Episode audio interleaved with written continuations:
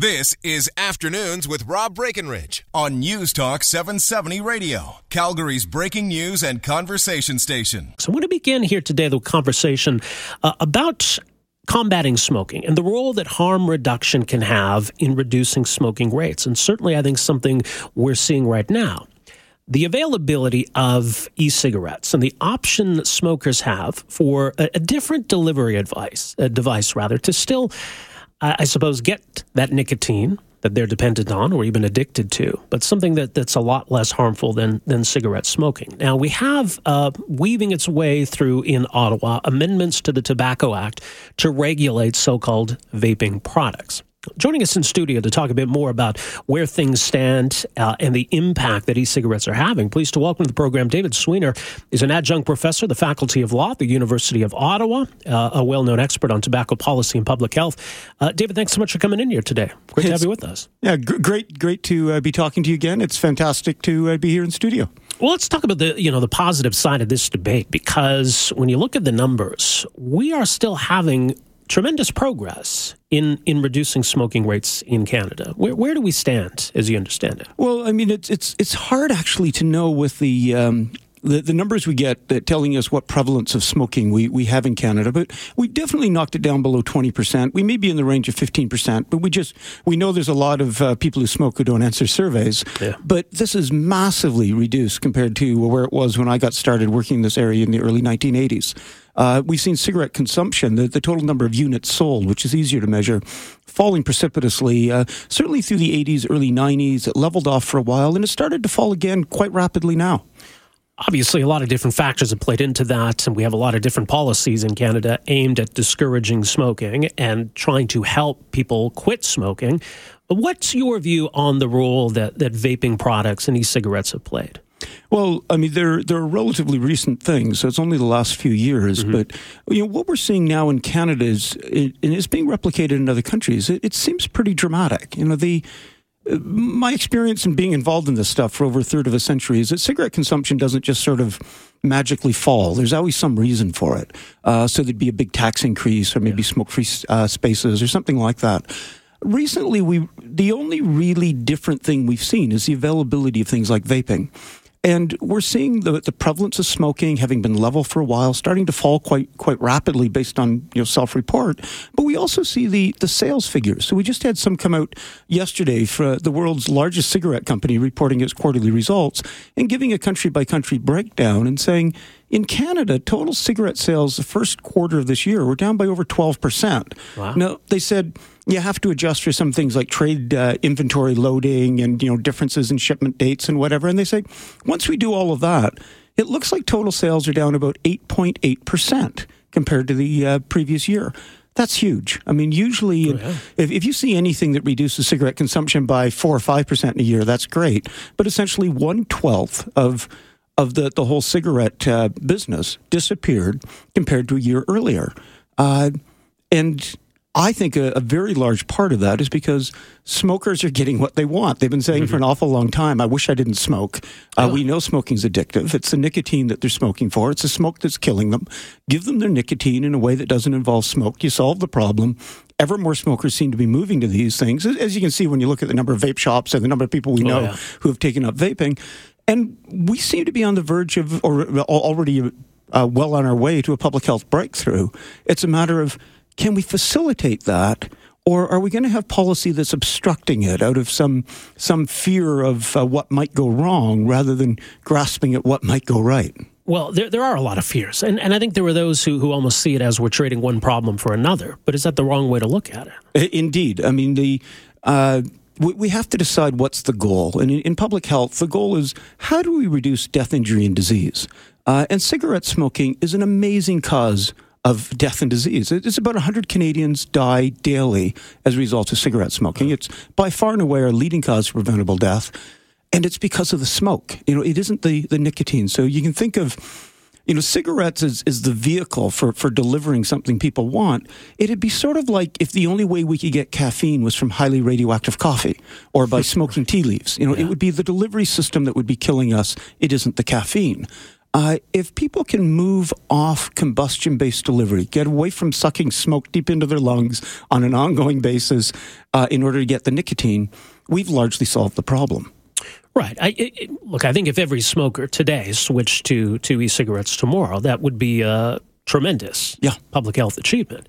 That's not to say that e cigarettes aren't without risk. Yeah but it's it's a totally different beast. Yeah, I mean, we've looked at uh, prestigious bodies like the uh, Royal College of Physicians in the UK, probably the most prestigious uh, medical body in the world. They did a major report last year where they uh, said our, their best estimate is that switching to vaping, to, to e cigarettes, is likely to reduce risk by at least 95% compared to cigarettes. Yeah. I mean, it, it's enormous. And you consider what we did with automobile safety. We've reduced the, the death rate by just over 80% since the time I was a teenager, which unfortunately is some number of years ago now. But, but that's huge. And mm-hmm and and we know it for, for, the number of people who are listening to this program right now who know they're only alive because of auto safety. Yeah. You know, the accidents they had that would have killed them had had they had the same accident back in the, in the 60s or 70s. We can do this. You know, we, we've seen it in changing to sanitary food manufacturing. That was harm reduction. We've seen it in industrial equipment. You know, you go back to the late 1800s, one out of five industrial workers was injured or killed on the job every year. You know, we've we have massively safer workplaces. That's harm reduction. We can do that here dramatically, and there would still be risks. Like there's still risks in, in, in going to work. There's still risks in driving a car. Uh, there's still risks in, in eating food. It's just we can reduce it, and if we can reduce it. I think we should reduce it. And and here the reduction is just massive. If we can just facilitate people getting off combustion, give them realistic yeah. choices. So when it comes to, you know, take me for example, I I, I don't take nicotine in any form. I don't mm-hmm. smoke, don't vape. Uh, you would probably not advise me to take up e-cigarettes. I'm I'm not missing out on anything by not having a regular dose of nicotine. Right. Yeah, I mean, it, would be the same, uh, Rob, if, if we found some land where people were getting their caffeine by smoking tea leaves. To say we might not encourage anybody else to take up tea, uh, tea drinking, but we would certainly want to get people who are smoking yeah. the tea leaves to switch.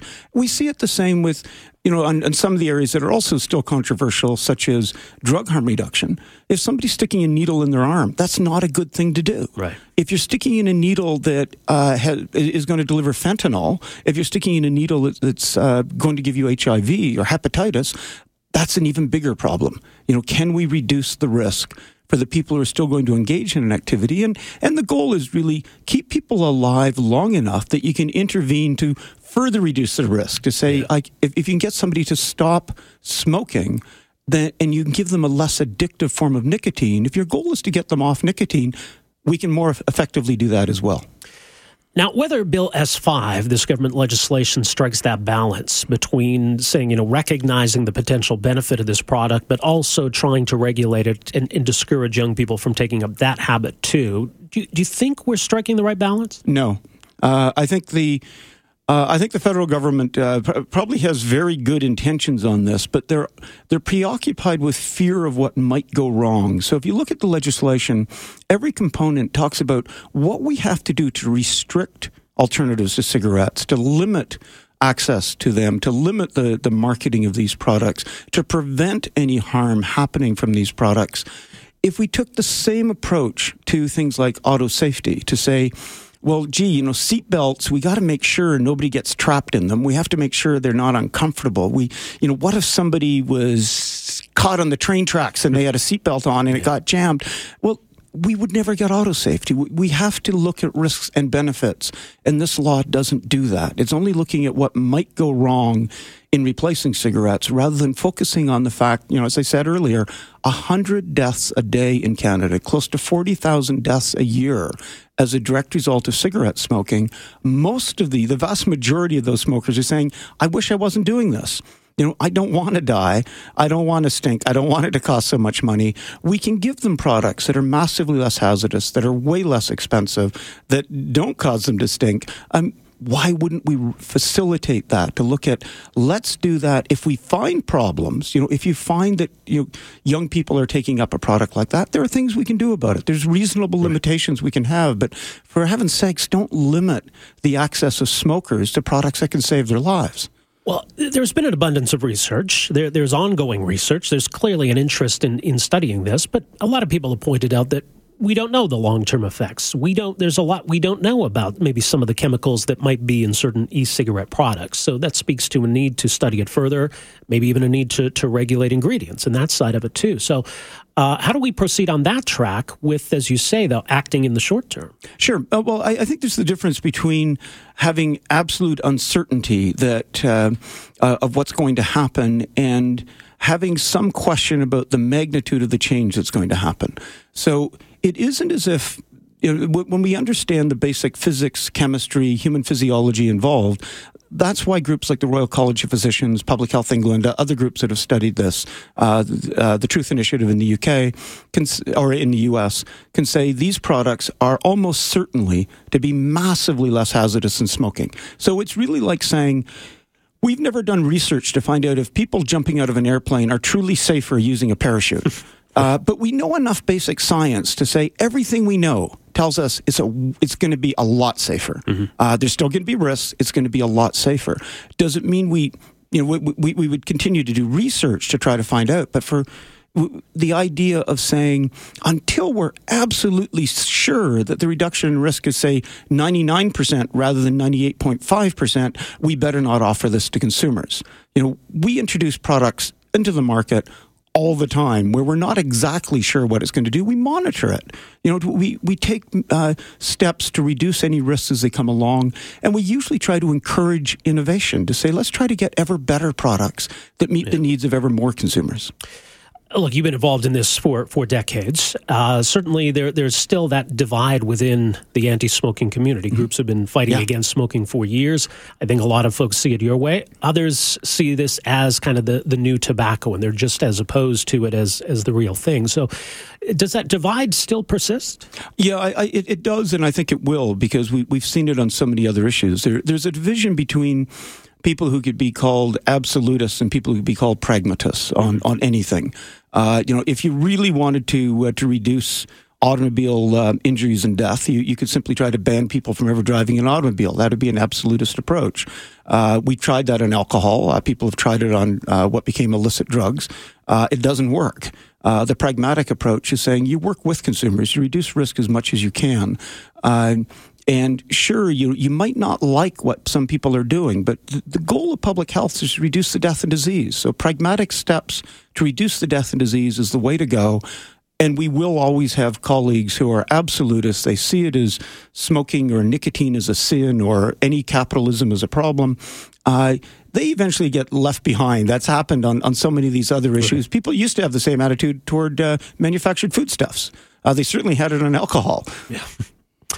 So, going forward, then, if smart regulation is the goal, how should the government amend or change in some way Bill S5?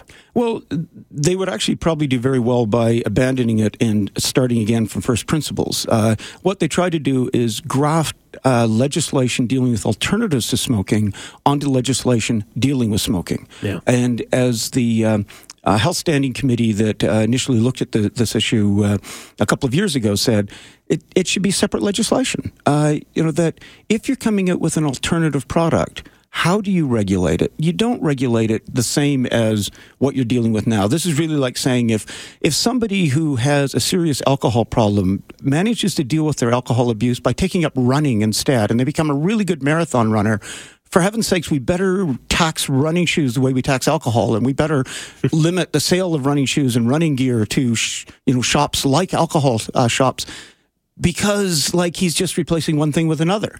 No, I mean the, the goal is to say we're trying to have a healthier population. We're trying to reduce death and disease. We're trying to facilitate consumers making better decisions.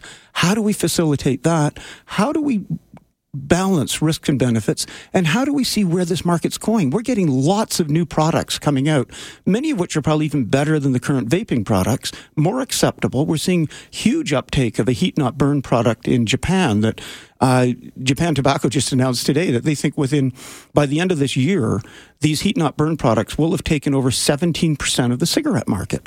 Uh, i mean it's an amazing uptake in just two years. How do we build legislation about you know, in, in the classic Canadian thing, where's the puck going rather than where it is now? Where yeah. where where can we move this as we get technology to work for us? Well, we certainly want that, right? If if we want smokers to switch to this product, we want to make sure it's safe, not just maybe what it is they're mm-hmm. inhaling, but you know, whether it's going to blow up in their pocket too, yeah. right? Yeah, uh, and it's very easy to have product standards. It's very mm-hmm. easy to have consumer information. I mean, I, I, think a really important part of this. I mean, when you look at the the history of public health, many of our biggest breakthroughs are based on two really simple concepts. That one, you give people enough information to make an informed decision, and two, you give them the ability to act on it.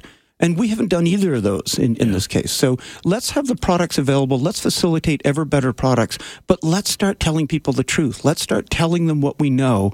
And don't couch it the way Health Canada has, you know, to date and saying that vaping is likely less harmful. Because that's like saying that. Uh, walking down the stairs from a 10th floor uh, apartment is likely less harmful than jumping off the balcony.